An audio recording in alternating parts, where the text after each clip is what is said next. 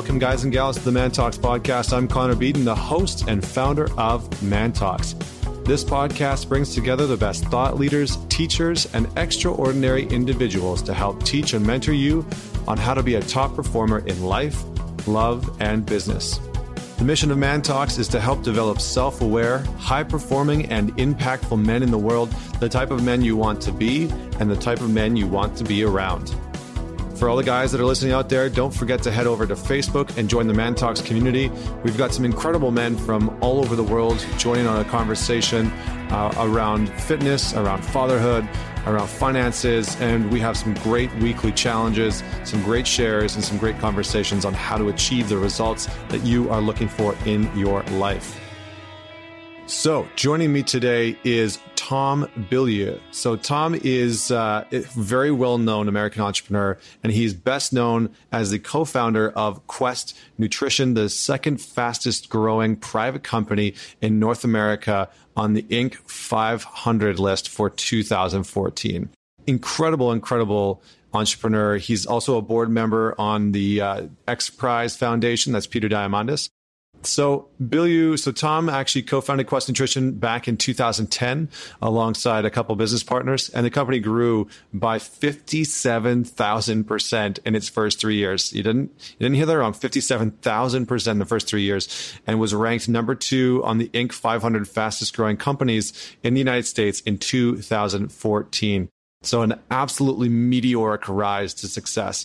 But we're not going to talk about Quest Nutrition today. We are actually going to dive into uh, his new company called Impact Theory. So in October two thousand sixteen, Tom and his wife, Lisa, started Impact Theory. It's a for-profit media company designed to leverage the self-sustaining power of commerce to radically influence global culture. So Impact Theory really has uh, a three-stage plan, which we dive into in this. But really what we talk about today is the mindset of successful entrepreneurs. So we get right into what does it take to be a successful entrepreneur? What are some of the hurdles that most people will face in their professional life, whether you're running your own company, whether you're a V P, whether you're a full-time employee? What are some of the things that we face on a day-to-day basis? Uh, what are some of the things that we need to know from a mindset perspective? And then we dive into marketing. We dive into the future of marketing and how social media has shifted marketing, how we can leverage personal branding, which gets talked about a lot, how we can uh, manage personal branding to actually grow our business and grow our career, regardless of the field that we're in. And then we dive into a, a few different topics uh, and go deep into how we can perform at our best from not only a mindset perspective, but how we can build a community around us to support us. So we cap off this podcast interview by diving into community and how technology is also shifting how we build communities, how we connect with people in person, and how that will continue to shift over the coming years. So before uh, before I bring Tom on, I just want to remind everybody out there, out there that's listening, please subscribe on iTunes. Leave us a, reva- a rating and a review. Goes a long way. Uh, we have seen a huge amount uh, of downloads in the past month or two. We've actually doubled our downloads in the past month. So if you're tuning in, if you're brand new, thank you for joining me. If you have been sticking around with us since the beginning, which many of you have, just know that I have so much love for you and so much appreciation and so much gratitude. Thank you, thank you, thank you, thank you. It is because of listeners like you that we get to keep going. So I appreciate you. Uh, so without any further delay, I would like to bring on Tom Bilyeu. Thanks for having me on, man. I'm excited to be here. Likewise, I had a lot of guys actually reach out and specifically request, you know, like usually I get the like, oh, get Tim Ferriss and like, oh, you know, get Simon Sinek. But, you know, your name kept popping up from from a bunch of the guys in the community. So I was really excited uh, when you agreed to come on the podcast. So thank you. Dude, uh, A, absolutely my pleasure. And B, to all the guys out there that gave me a shout out, man, I am super grateful and uh, honored to be here. So yeah, that's really cool to me. Awesome. Awesome. So let's just uh, kick things off the way that we normally do here on the Man Talks podcast. So if you could tell us a story about a defining moment for you that has made you who you are today, that'd be great. Absolutely, man. So for me, this really is a case of trying to pick. You know, I really feel like there's for anybody paying attention to their life, there's really going to be a lot of defining moments that are going to either move you in a new direction or become a real building block to your belief system. And at the end of the day, I think it's our belief system that really drives us. But one thing that has become so seminal in my life, and when I saw it, I even then I knew it was important, but I didn't know how much it continued to echo through my life. So when I was fresh out of film school, and really felt like I had failed and had done well in the early days of film school and then just had a catastrophic failure right at the end on like the biggest project, the most visible one, the one that was supposed to really set me up and get me that three picture Hollywood deal and just make, you know, the rest of my life was going to be set. And I crashed and burned in the most spectacular fashion possible. And it took me from believing that I was innately talented to realizing that I had no talent. And with a fixed mindset, that left me feeling like, where do I go from here? Like, if I'm not talented in the thing that I love most, now what? And if you've ever seen the movie Amadeus, there's a character in that movie named Salieri, and Salieri believes that his curse is being just good enough to realize how much better Mozart really is. And so he's this very tragic character in the movie because he's good enough to get how far he still has to go. And that that was my Solieri moment. And for years, I actually referred to myself as Solieri, which looking back on that now is, is just too painful for words. But a couple years, um, actually just over a year after I graduated from film school, I went to a comic book convention. I'm just a total nerd when it comes to that stuff. And I walk around the corner and there's this huge like panel set up and you've got Keanu Reeves, Carrie Ann Moss, Joe Pantoliano, uh, Joel Silver, who produced the film, and a bunch of other people on the film. And I was like, whoa, like I, I always bring that up because it was such a surprise. Like I wasn't expecting that. I was in this totally introverted moment where I'm, you know, just combing through box after box after box of comics. And so to come around the corner and suddenly realize that some of the most famous people in the world are sitting right there and they're talking about this new movie coming out that I was really hyped to see. And they're like, we're handing out tickets and it's going to be a special screening on the back lot of Warner Brothers. And at that time in my life, there literally was nothing more exciting you could have said to me. So I take this ticket. I'm super amped up. I go to Warner Brothers. I'm waiting outside. They let us in. And have you seen the movie? Oh, The Matrix. Absolutely. Yeah. All three of them. Awesome. Okay. So, and sorry, I should have said that. That's okay. The, the Keanu Reeves panel, all that was all about The Matrix. And so Carrie Ann Moss plays Trinity. So I mean, it's just like, I couldn't believe all these people were sitting there. I go into the movie theater. And the, you know, the lights go down and they do the opening sequence and you get Agent Smith and he goes, "No, officer, your men are already dead." And then they cut up and Carrie Ann Moss's character Trinity jumps and in the air goes into slow motion. The camera spins around her and everyone in the theater at once just goes, "Oh my God," like freaks out. Now, I've never, ever in my life, I've been to so many movies you can't imagine. I'd never had an audience react like that. It was unbelievable. And I just remember thinking, whoa, like this is a moment. And I was so blown away by that and so caught up in the movie just from that, the like pure visuals. It was just interesting. They were doing something new. But then what ended up changing me as a person was the philosophy that sat at the center of the film, which is essentially you can do anything you set your mind to if you're willing to work at it. And maybe more important than work at it, you're willing to believe.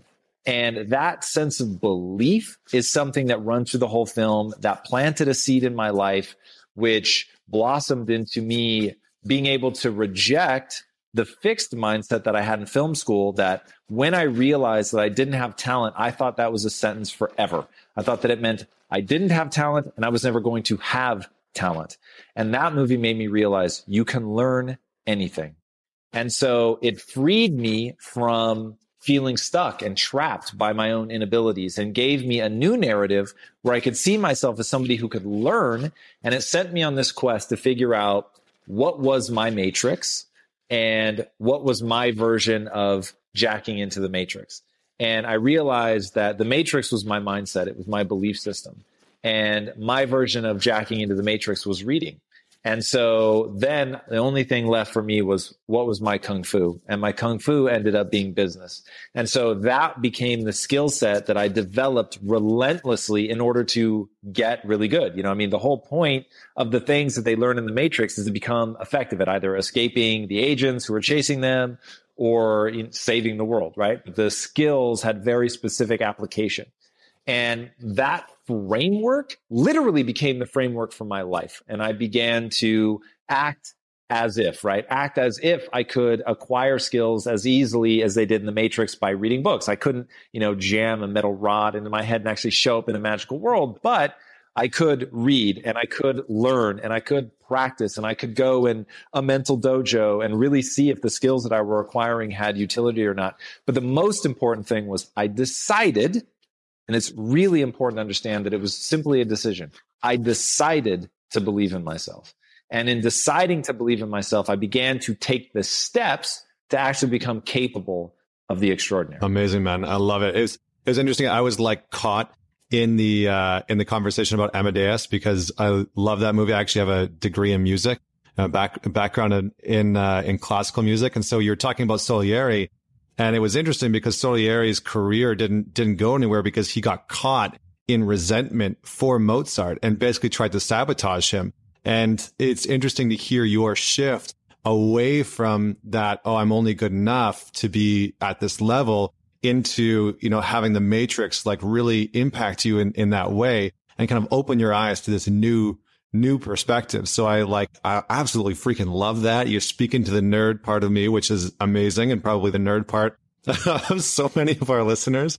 Um, so that's, that's amazing, man. And I mean, you, you talk about the, the sort of, you know, quote unquote matrix that we live in and, and breaking free of that. Can you unpack that a little bit? Cause I've heard you talk about that a couple of times before. And I think that it's, it's so powerful for, for us to like really understand and grasp. Definitely. So The Matrix is akin to David Foster Wallace's talk called This Is Water. And in that talk, he's basically saying the fish is the last one to realize that it's living in water because it's so ubiquitous. It's so ever present that you don't notice it, right? Like take us, we had to discover air, right? So even though you're breathing it in and out all the time, even though if somebody were to clasp a hand over your mouth and plug your nose, you would go into a state of panic. Like we still never thought, oh, this is actually something. So that's the same thing with belief. Your belief system has been constructed, but it is so ever present. It is so from the moment you came out and your parents began teaching you things, acting in a certain way, your collisions with the world and the way that it works is all building this frame of reference. It's all building this belief system, but it is, it's been around for longer than you've been storing memories. And it's so ever present that people don't realize that it's a construct. Now, once you realize that it's a construct, you realize you can tear down a belief system that doesn't serve you and build one that does serve you. And that a belief system is actually not about objective truth, right? Objective truth essentially doesn't exist. There are a few things for sure. I wouldn't want to challenge gravity. That's probably pretty objectively true. But where people get themselves in trouble is they believe things about themselves to be objectively true. I'm dumb. I'm ugly. I'm fat. Whatever the case, whatever trap they're falling into. I'm a slow learner. I'm a slow reader. Like not realizing these are merely states of being that can be altered at any time. So because they have this belief system that is holding them back, that to me is the matrix. So the matrix is the perfect metaphor for people's belief system. So just like in the movie, and spoiler alert, uh, if you haven't seen it, you should go out and see it immediately. But in the movie, Neo has this moment where he has to do the jump, as they call it, where he has to make this impossible leap from one building to the next. And they say, you know, nobody makes the jump the first time. And they're, all the other characters are debating, you know, is he going to make it? What would it mean if he makes it? What does it mean if he doesn't make it? And of course, when he goes to jump, because he doesn't believe that he can make the jump, it just seems impossible to him. He can't wrap his head around the fact that he's in the matrix. And so you can do what you can believe because it's, you know, not quote unquote the real world. Um, and he jumps and he falls. And everybody, you know, is like, oh, what does that mean? Is he not the one? Because he was supposed to be the one and be able to do like, you know, things that nobody else ever been able to do before. So that to me, like, and then the movie as it unfolds, you begin to realize that in the end, he, and again, spoiler alert, he is the one because he finally believes in himself. But the only difference between him in the beginning and him at the end is self-belief. That's it. And so that is just why that movie as a metaphor, I think, is so perfect for what we all go through. As long as you don't believe you're capable, you will fall. But the moment you believe that you're capable, you're going to take the steps you need to actually acquire the skills that you'll need to actually execute, right? And look, it's a path of skill acquisition. It's not, oh, you believe and now you could go win a boxing match. It's, oh, you believe, and because you believe, you'll actually step into the gym, you'll actually put in the effort to train, you'll seek advice, like all of those things. But humans lead with belief. We lead with belief. So until you believe, you're just not going to do it. And so the one thing that I think is very easy for people to believe, and is that moment in which you unlock the matrix and get out, is not when you believe you can do anything.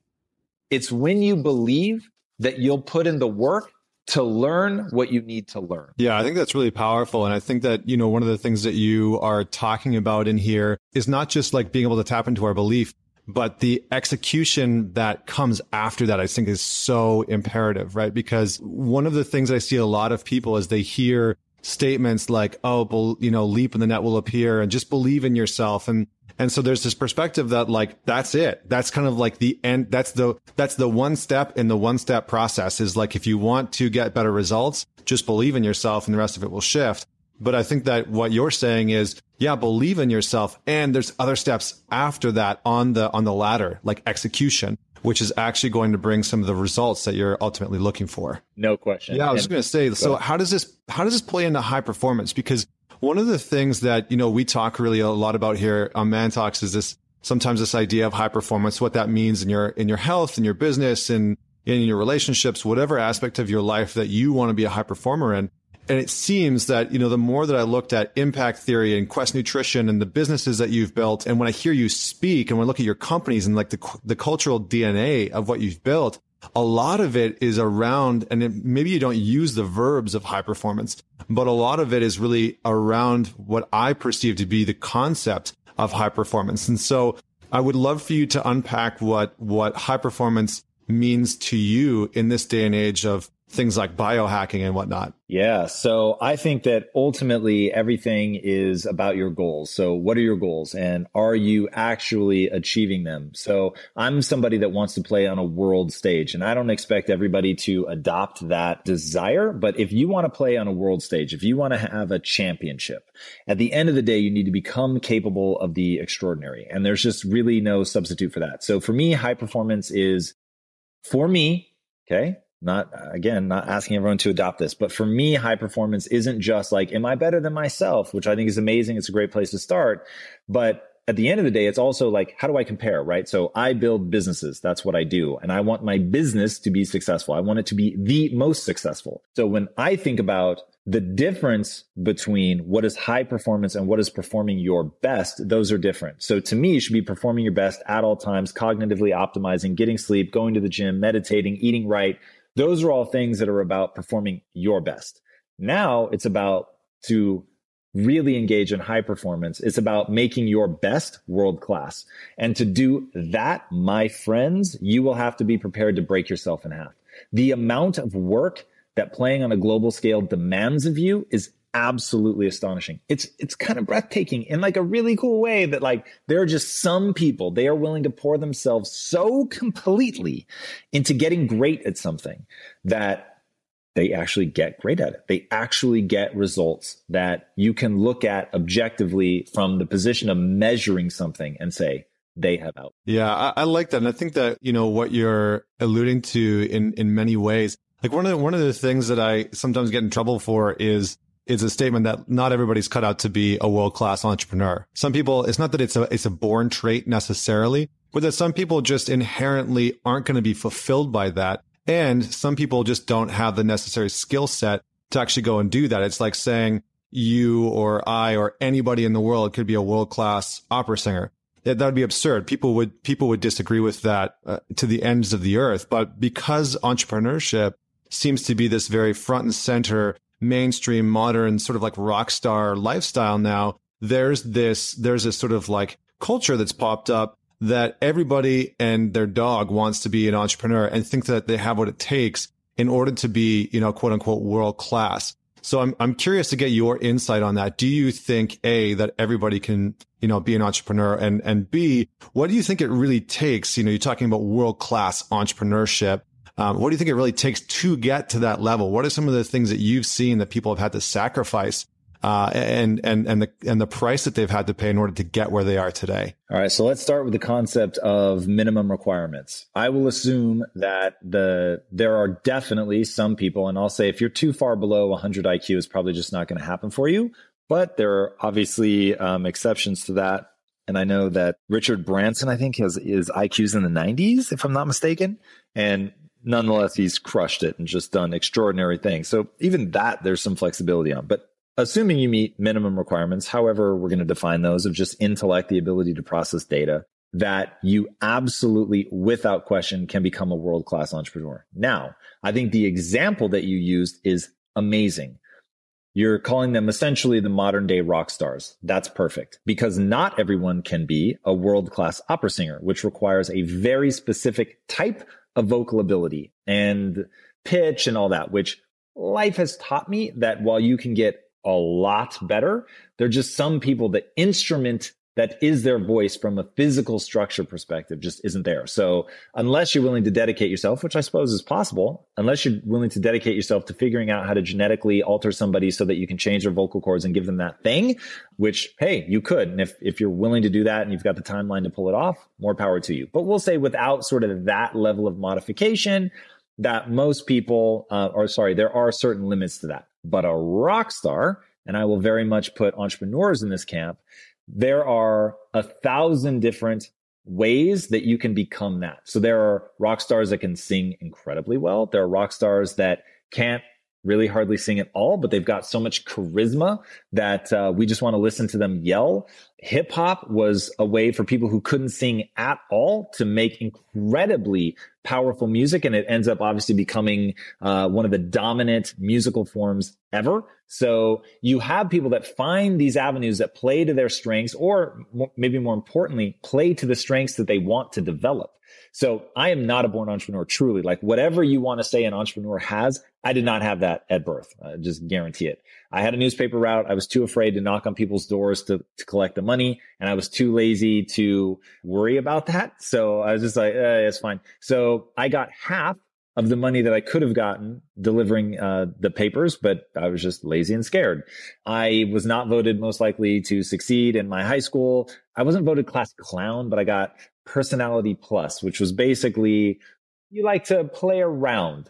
Um, I didn't take myself seriously in high school. Nobody else did. I don't think anybody would have pointed at me and said, oh, this kid's going to go on to do something. When I left for college, my own mother quietly assumed I was going to fail. I mean, these are just all like true things. And it really wasn't until I began to develop my mindset that I began to be able to empower myself. Um, every entrepreneurial instinct that I have is, is wrong. What I've done is just throw so many cycles at skill acquisition that I've been able to get better and better and better over time. And maybe one of the most important things, I'm willing to accept what I'm bad at. And so I can just look at that, stare at it nakedly and decide, does it make sense to improve my own skill set, or can I outsource this to somebody else?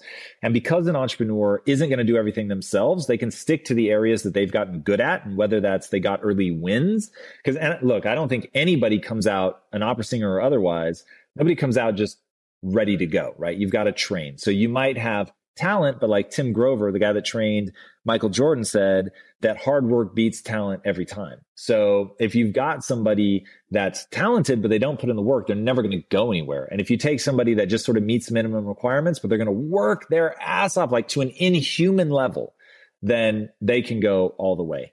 Uh, but it ultimately comes down to that willingness to work. So, you know, again, back to specifically an entrepreneur, there are many flavors. Are you, um, so at Quest, there were three founders. We were very different and each of us had very different skill sets, but I would say each of us is a world-class entrepreneur, even though one of them was totally risk averse, something that, you know, any entrepreneur would say, ooh, man, like the one thing you have to have is a stomach for risk. And he just didn't, didn't have a stomach for it whatsoever. But he knew that about himself. And so he partnered with people that were totally willing to take a risk. And, and he just rode with it and said, my job is basically to make sure you at least look through all of these potential problems. But I get if we always listen to me that we'd be broke. And I understood on the flip side of that coin that if we always listen to me, um, that we would also be broke, just we would have blown through our money instead of never making any. So, you know, really understanding what your strengths are, finding people that have strengths where you are weak. Um, if you're willing to partner with people, I think you really can do something extraordinary. If you don't know how to build teams, find a guy that knows how to build teams, right? Like find people that can do something that you can't. But at the end of the day, you have to pick some part of the entrepreneurial equation and go all the way to world, world class. I love it. I love it, man. I think that that's, that's some really, really insightful components in terms of entrepreneurship and what people can do, especially the piece around finding other people who are going to fill those gaps for you. I think that that's what I've really seen from entrepreneurs who do get far is that they're not great at everything. I think that there's like this misconception that oftentimes the the men and women who make it far are just like great at everything. And it, and it's not true. They, they often uh, are able to identify their gaps and, and fill those gaps with people who are, are complementary to them in, in many ways, much like what you were talking about with, with the co-founders of Quest. And so, I just want to back up a little bit to the mindset component. Like you talked about, you mentioned fixed mindset and that this was something that in the past, um, you know, you had, you had kind of like worked through. Um, and I'm, you know, I'm, I'm pretty familiar with Carol Dweck's work around mindset and fixed versus growth mindset. And I'm curious for some of the listeners out there who maybe have started to identify some of these uh, hurdles or obstacles that they have in terms of a mindset perspective. What would you recommend on moving the moving the needle from a fixed mindset into a more growth-oriented mindset? It really all comes down to cognitive behavioral therapy. You've got to be changing your actions based on this new insight. So Carol Dweck's book is only as amazing as you use it, right? As you embrace the ideas and begin to force yourself into a much more growth-mindseted action set, because that action set then is going to reinforce your sort of fledgling beliefs about what's possible and about how much you can change your mindset and all of that. Um, and then I put together a book list, which you can find on impact theory dot com. It's the twenty-five books that I think people should read in order to acquire an empowering mindset. It goes like the growth mindset is sort of the baseline, but then what are the pieces that you layer onto your value system, your belief system, your skill set in, in the other books? And several of the books have to do with actual brain study, understanding neurochemistry, understanding neuroanatomy, like all of that stuff is, I think, very important. You know, if you're going to be an athlete, you better understand the body. If you're going to be an entrepreneur, you better understand the mind. And so just understanding how the brain, like its physical structures, its tendencies, what it's evolved to do. Once you understand that, then you can fall prey to its idiosyncrasies less, and you can leverage its strengths more. Yeah. I mean, one of the, one of the interesting things that you talk about in terms of impact theory, you know, is that there's, that there's really two major pandemics that we face as a species. And, and one is body and, and one is of the mind. And, and I wanted to focus on the mind today because I think that, you know, uh, oftentimes in the, you know, it's, it's interesting because oftentimes in the nutritional space or in the fitness space, we focus a lot on, on the body and we focus a lot on the nutritional side of things. And the mind does get some attention. But it usually gets attention in the way of like, oh, just change your mindset. And that's often, you know, at the at the catalyst for a lot of people to shift these other components like their body, like their eating habits, like their, you know, the nutrition of what they're what they're intaking. And you talk quite a bit about the mindset, which is what we've been sort of uh, touching on along here. And I'm curious as to if there's anything else that you recommend, any sort of habits that, that you've implemented that have helped you move through, or uh, resources that you recommend people check out, uh, or even a great episode of, of an interview that you've done with somebody that really uh, created a shift for you. Yeah, there's there's been a lot. So going back to um, habits really fast, and I'll get into people on the show that have really had a big impact on me. Habits are big for me. So I really am lazy by nature. And so building in habits and routines to combat that has been really, really important for me. So I go to bed at nine p.m. like it's a religion. The reason I do that is so that I can wake up early. Uh, I immediately go to the gym, which I do primarily for cognitive optimization. I hate the gym. I do not enjoy it. My wife loves it and gets like this crazy endorphin rush. man, that is not my experience. So I go in, it's tiring, it hurts, things are heavy, I'm sweating. I mean, it's just like literally everything I don't want to do. But I know how important it is. And I, I get the science that just makes it so clear that the connection between the body and the brain is, is a two-way street. And when you're optimizing the body, you're just getting a massive impact on the brain. So I do it. Uh, I also earn discipline and credibility with myself for doing it. I think that's very important. Being able to do something that you don't enjoy, but it's in service of your goals. And so doing it anyway, I think is very important uh, for learning who you are and what you're willing to do to achieve. Um, so I do that. Then I meditate, which I think is really powerful to go from that high energy, sympathetic nervous system, all fight or flight, to the parasympathetic nervous system of rest and digest, lowering your heart rate, uh, lowering your breathing, clearing your mind. I think that's very powerful. And even though it's gaining a lot of cultural um, cachet, I think at the same time, there's a lot of people that just aren't doing it. And it's, it's, I avoided it for years, so I get it, but it really is very beneficial for cognitive optimization. Once I finish meditating, meditating creates an alpha wave state in the brain. It's known as a calm creative state. Uh, so immediately after meditating, I do what I call thinkitating, where instead of trying to quiet my mind, I'm letting my mind crawl across the biggest problem that I'm facing at that moment, but still from that alpha wave state. So I'm getting very creative insights, uh, which is very, very useful, very powerful. And then I have a most important things list. And as soon as I'm done thinkitating, actually, technically I thinkitate, then read, and then I go into my most important things list. And it's just a list I keep of the most important things that I should be doing for the business. And I go through them every day. And if I don't take action on something for more than a couple of days, I remove it off the list, because it's really got to be a lean list that you just take immediate action on. There's no like, oh, I'm going to send an email. It's like you're doing things. Uh, you're getting things across the finish line. That, that is really, really important. Uh, now, the second part of your question, how, what have I learned from some of the guests? Uh, a guest on the show was the one that taught me to meditate, a guy named Mark Divine. Another guy, V S Ramachandran, who is one of the most revered neuroscientists in the world, came on the show, and what he's taught me about the brain and the way that it works, mirror neurons in particular. Um, and the way that we can use mirror neurons to manipulate our own emotions is really incredible. So because of the human ability to create a feedback loop between you and the person that you're talking to, what you'll try to do, like if they're smiling, you'll smile. If they're frowning, you'll frown. And you do that to create what's called theory of mind, where you're able to project yourself into, ooh, they must be feeling like this. The reason you're able to do it is by mimicking their posture, their facial expressions. You actually feel what they feel. Now, what that reveals is that there's a feedback loop of emotion between what you do physically and how you feel. And learning that I could fake a smile, laugh out loud, and it would take me from a bad mood to a good mood necessarily. Like you can't laugh out loud for more than fifteen seconds and be in a bad mood. You just can't do it. So times where I was like in a really bad mood, I would force myself to laugh out loud to change the neurochemistry. So that's all stuff that I learned from him. He's just an absolutely breathtaking researcher. Tim Ferriss has been on the show, talked about, you know, what, take the person that you hate the most and ask, what can I learn from this person? Uh, Michael Strahan, who talked about happiness is a choice. You're never going to end up happy by accident. I think that's really, really powerful.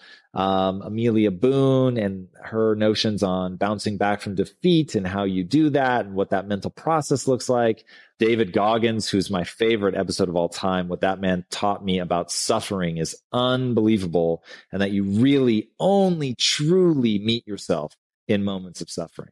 And that's something that I've certainly put to use in my life. Incredible. Uh, I love it, man. I love it. And I'm just going to shift gears a little bit, because, you know, we've we've touched on on mindset, and I think you've given some really great sort of tactical insight into what people can do in terms of cultivating a, a deeper sense of of high performance and shifting our mindsets. And I kind of want to focus a little bit on marketing a little bit, and in terms of how you actually built Quest, because you sort of had this like meteoric rise. And not that we need to talk about the details of Quest Nutrition, because I think that people can go look at that online.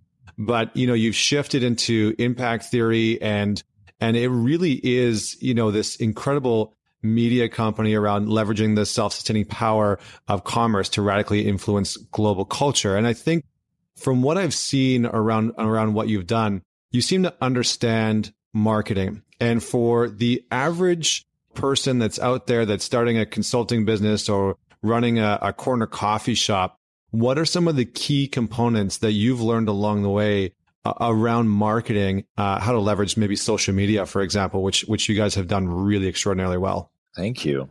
So the there's a lot of information out there about the tactics of social media. So I'll give you something a little more unique that is underlying all of it and is certainly what allowed us to build Quest. And I will say is the, the cornerstone of what we're doing at Impact Theory. And that's be a real human and actually look to connect. So the social age changed everything. And in an instant, people that for years languished, they had a great business and people loved them and their customer service was unparalleled, but it took decades for that word to get out and for a company to really grassroots, person by person, earn their reputation of always doing the right thing, which, by the way, doing the right thing oftentimes is expensive.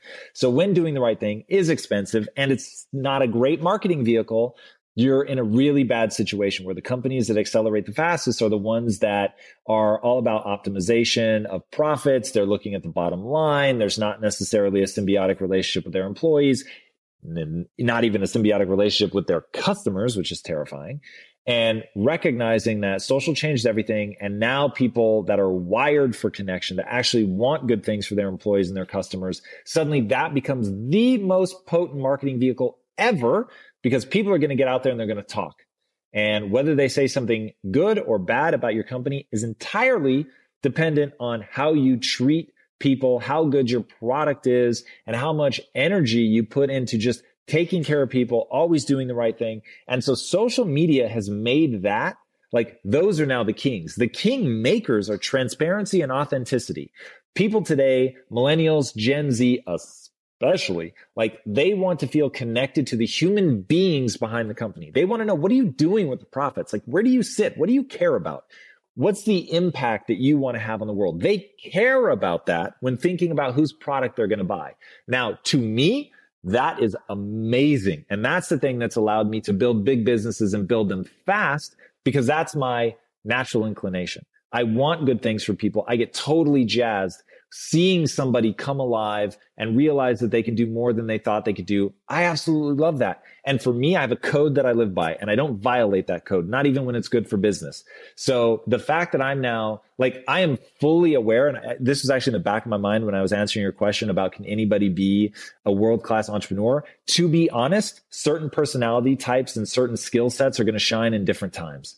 And it just so happens that the skill set that I've been building since I was younger for other reasons, with the timing of social media, made it now so that I can do big things. But twenty years ago, my personality style, the things that I respond to, the things that I want to do, good luck. Because if I had gone out twenty years ago and said, I'm going to build a studio that that rivals Disney, and I'm going to do it by building um, empowering content, people would be like, good luck. Disney's so well funded. Like, no matter how good your content is, you're just never going to be able to build the audience that's going to care enough for you to fund that. So now I live in a world, I can build an audience. There's no gatekeeper, right? I can go on. People can hear what I'm like. They can meet me at an event. I'll stay at an event. I've stayed at an event answering questions after I got off stage for up to eight hours because I want people to know I'm here to serve and I'm willing to suffer to help you. So people see that. You get an opportunity to go to an event like that, but now it's not just me and the like thirty or forty people that I'm there answering questions for. All those people are now tweeting, live streaming, um, Snapchatting, IGing, you know, like whatever their platform of choice is, they're putting that out into the world. So more people are going, whoa, like, this is unusual. You don't see this a lot. And so now you can build that audience, right? Money follows attention. So you've got this audience. And if your product is good and it's actually designed to help them and the world at large, they'll get behind. Nice. Uh, I love that, man. And just, just that one line, you know, money, money follows attention, I think is, is absolutely huge, you know, and, and I think you can have negative attention and you can have very positive attention. And, it, and it's, you know, it's incredible to hear somebody who is really trying to cultivate that positive attention. I just wanted to back up to the the point that you made uh, around integrity um, and and around authenticity and uh, sorry, transparency and authenticity. And, you know, how do you curate your social media, not social media necessarily, but how do you curate your company and the sort of cultural D N A uh, within within your organization around that transparency and around that inclusivity? Because it seems to be something that really is at the heart and soul of of everything that you do and everything that you talk about. And I'm curious as to, you know, how other people can start to implement that, because we say things like transparency and inclusivity and some of these words, but I don't think that people really know how to implement them on, in sort of like a tactical way within their businesses. So do you have any insight on that? Yeah, definitely. So you've got to obviously bake it into your culture in a very real way. So uh, I'll give you an example. When the team sees me um, strategize, come up with, you know, ideas about how we're going to execute, and then come on to a Facebook Live and say, look, I actually care, dear audience, about helping you achieve. So I'm going to tell you exactly what I'm doing so that you can watch as we go. Um, and yes, that means that if you can out execute me, you already have my business plan. You already know exactly what I'm doing, and you could beat me at my own game. So they get like that. One, I have an abundance mindset. So when I tell them to greet each other with an abundance mindset, to never look at a teammate as a competitor, and to really understand that we're here to help each other and push each other to be sure, but that we're all on the same team. We want to elevate them and what we're doing. Also, when I say, hey, the mission behind this company is to pull people out of the matrix, and then they see me act in accordance with that. They see me stand around and answer questions for eight hours because I actually want to help these people. They see that that's really true. And so that all then fuels like what this company really is. It lets them know what the direction is from a business execution standpoint, as well as, this is cheesy, but it's so true, people need to hear me, from a spiritual level. They need to know, like, what does it mean to work at this company? What am I going to feel? What can I expect to feel? What do you want me to help others feel? Like, and having those conversations. And when you talk transparency, we just did on Friday, we did our, a whole half day. The team gathered around and we took what was called um, a Captivate quiz, essentially. It was this woman, Vanessa Van Edwards, who actually came on the show, Impact Theory. And when I was reading her book, I realized, whoa, she's got these incredibly powerful insights into understanding people's personalities, their driving value system, and all that. She's got really cool ways to help each other figure out what those are. And we just talked. Like, it was super vulnerable, and everybody's talking about, okay, like, how do I like to be communicated with? What is um, a way that you can show me appreciation that I'll actually hear and be grateful for? So doing that kind of stuff and making it formal is really, really critical. And then as you scale, let me just give you a hard one insight. As you scale, you're only as good as what you write down. So you really want to believe that, like, you can have those policies where it's like, okay, you only officially get five sick days, but look, if you need more, like, I'll give you more. Nope, it doesn't work. You're only as good as what you write down. And that is something that I really learned the hard way. And don't be afraid to write amazing shit down. So don't be afraid to say, we have an unlimited vacation policy. Like, I think that there's a lot of scarcity mindset when people are building out documents like that. And I think the goal of your company should be to find employees that can handle, okay, that's important, that can handle being autonomous, and then give them autonomy. So why do we have an unlimited vacation policy? It is not so you will take off every day. It is not so you will take off no days. It is so you know it is entirely up to you what days you take off. So that to me is very, very important. Now, if somebody took the piss and they're, sorry, that's a British phrase. If somebody was like abusing the system, then yeah, I would say like, look, this is crazy. You're not getting your work done. So that is something that you would have to address. And anybody that would then be confused, like, wait, we have an unlimited vacation policy, they're misunderstanding it. The unlimited vacation policy isn't so you can take so many days off that you're not getting your job done. It's so that you can take a day off whenever you want, so that you're totally in control. So when something amazing comes up, go. But I own the company, so I could literally take any day off I want ever. And yet who works the most hours? Me. So that's what it means to be all in, to, you know, really try to accomplish something. I'm not working hours so that people see me working hours. I'm working hours because that's what my goals demand. So when you can create an environment where that's reinforced, where everybody in the company is putting positive peer pressure on each other to live up to the values of the company, and the values are clearly elucidated, and you remember you're only as good as you what you write down, then you've got a shot. I love it. I love it. And it sounds, you know, there's there's some really incredible things that you just that you just touched on. But what I really grasp out of that is something that we've really tried to hone in on is is that transparency you know, I think that a lot of people are talking about vulnerability, you know, after Brene Brown uh, had her had her book come out, Daring Greatly, and her TED Talk. And she talked a lot about their, uh, about vulnerability, and it seems to be tossed around a lot.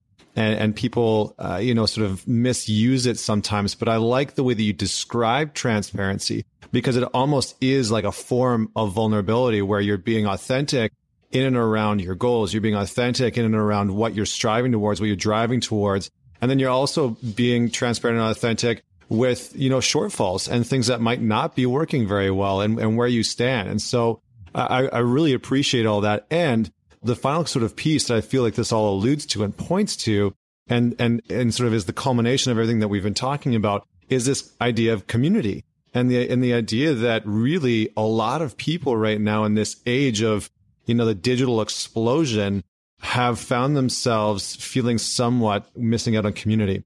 And so it seems to be, seems to be that that's really at the heart and soul of what you're doing with Impact Theory. Cause I know that that's what we're doing with Man Talks, is creating this, you know, international and then global community. So can you unpack a little bit for me why community is so important and, and sounds like is at the, is at the heart of what you're doing with Impact Theory? Yeah, there's really two reasons. One, humans are a social animal. And so the social pressure to fit into the group is very, very real, even for people who self-identify as like, oh, I don't fall prey to peer pressure. Uh, this isn't true. So if you're in a group, you will aspire to conform to those norms. So being very selective about what groups you belong to is very, very powerful from a get out of the matrix perspective. So since my goal is to help people get out of the matrix, I know I need to create an empowering community that they can be a part of. And and one of the things that we're doing is actually creating in real life meetups, so that not only are you a part of this bigger global community, but also locally, you're going to, on a monthly basis, be able to get together with other like-minded people that believe in our ethos, that are awash in our content, so that you've got this baked in group of people that share your mindset. That I think is very, very powerful. And there's a lot of accountability in that. And that accountability, I think, is very useful for people to build something in their own life that's extraordinary. The other part of the reason is community. From what we're trying to do, from building the studio perspective, it empowers us. So if you're David and you're fighting Goliath, you cannot play Goliath's game. So I'm up against Disney. So how am I going to win against Disney? Well, I am certainly not going to try to throw money at things, because that's what Disney has in spades, and they can throw a nigh infinite amount of money at problems and they're going to crush me out every time. So we've got to have a different strategy. And our strategy is, it's a long-term play. It's not going to happen overnight, but it's to build community first on a property before we try to go sell it, monetize it. So that is, I think, going to serve us very, very well. And you can imagine, so I'll give you an example. Um, Fifty Shades of Grey, the woman that wrote that, wrote that on like a fan fiction website. And she had five million readers before the book was ever published. Let that sink in for a second. She had five million fans before the book was ever published. So when she went to a publisher and said, hey, I have five million fans and I want to publish this now as a novel, are you in? They were like, yes, of course. That's the biggest no-brainer in the world. Every publisher, their only fear is that no one's ever going to buy the book. But when you've already got this massive built-in audience who believes in the project, believes in what you're doing, there's social proof to that. So when we go to uh, a studio or to, you know, a Netflix or an Amazon, Apple, whoever it is that we're trying to get to buy one of our movies, T V shows, whatever, that if we could do that with five hundred thousand, a million people that are gathered around that project that really believe in it, we are now unlike anyone else that's bringing something to the table. So that is um, just incredibly important to us, because right now everybody else has to go buy that I P that already has the audience. They're not creating, they, they either know how to create the property or they know how to create the audience. And we'll be the first ones doing both. I love it, man. I love it. Well, just because uh, we got to start wrapping up here. The the last question I wanted to to drop your way is, how do you feel like how do you feel uh, technology is going to shift some of this community building? You know, we see a lot of gamifying happening. Uh, there's a lot of talking about gamifying, you know, on, on Facebook groups and, and that kind of stuff. And I'm I'm curious to to get your insight on on how tech is going to continue to shift our in-person community building. Yeah, you, you brought up the one that I actually think is most powerful, which is gamification, which if you substitute the word gamification for the mechanisms of obsession, I think that you'll get it, right? People get obsessed with things. Like, think about people that uh, start going to the gym and they get obsessed. What they're getting obsessed with are the numbers. I can lift more weight. I look better. The scale's going in the right direction. My um, physique is going in the right direction. They have these metrics that they're looking at that get them excited about the metric, right? When you're lifting, you get excited about being able to lift that next bit of weight. You get excited about your abs showing up a little bit more. So you get into this amazing self-reinforcing loop, uh, which is what gamification lets people do. So it lets you take things that by themselves may not be as enjoyable, and you add this layer, this desire to level up, even when the leveling up has absolutely no real-world implication, other than maybe your name goes higher on a leaderboard, or you get, you know, faux money that you can spend within that system, you know, whatever the case may be. But people get really jazzed about that. And I think that's going to have a huge, huge impact. And then I think that social platforms at the peripheries anyway, I think Facebook is more or less here to stay. Uh, I think Instagram's more or less here to stay. But at the periphery, I think you're going to see things come and go, and there's going to be fresh things that pop up all the time. And so it'll be really interesting to see sort of what that next wave um, is that allows us to connect in a more meaningful way. So I'll be eager to see who does what. Awesome, man. Yeah, I, I can't wait to see how that unfolds. And then the the last question. Uh, two two parts. First and foremost, if you could recommend any guest for the Man Talks podcast, because we've had some of our uh, greatest guests come on here, like Jason Silva, who have been recommended to us. Uh, who would you recommend and why? Uh, I'll give you two, because these guys are just incredible, incredible human beings. And they are Firas Zahabi. And Firas Zahabi is an M M A coach, and in my opinion is is the modern day warrior philosopher. So he is um, George Saint Pierre's coach. Uh, is a very talented mixed martial artist himself, but he has a degree in philosophy, is one of the most articulate and intelligent people I've ever met in my life. I mean, the guy's just unbelievable. Uh, you would love having him on. And then the other is David Goggins.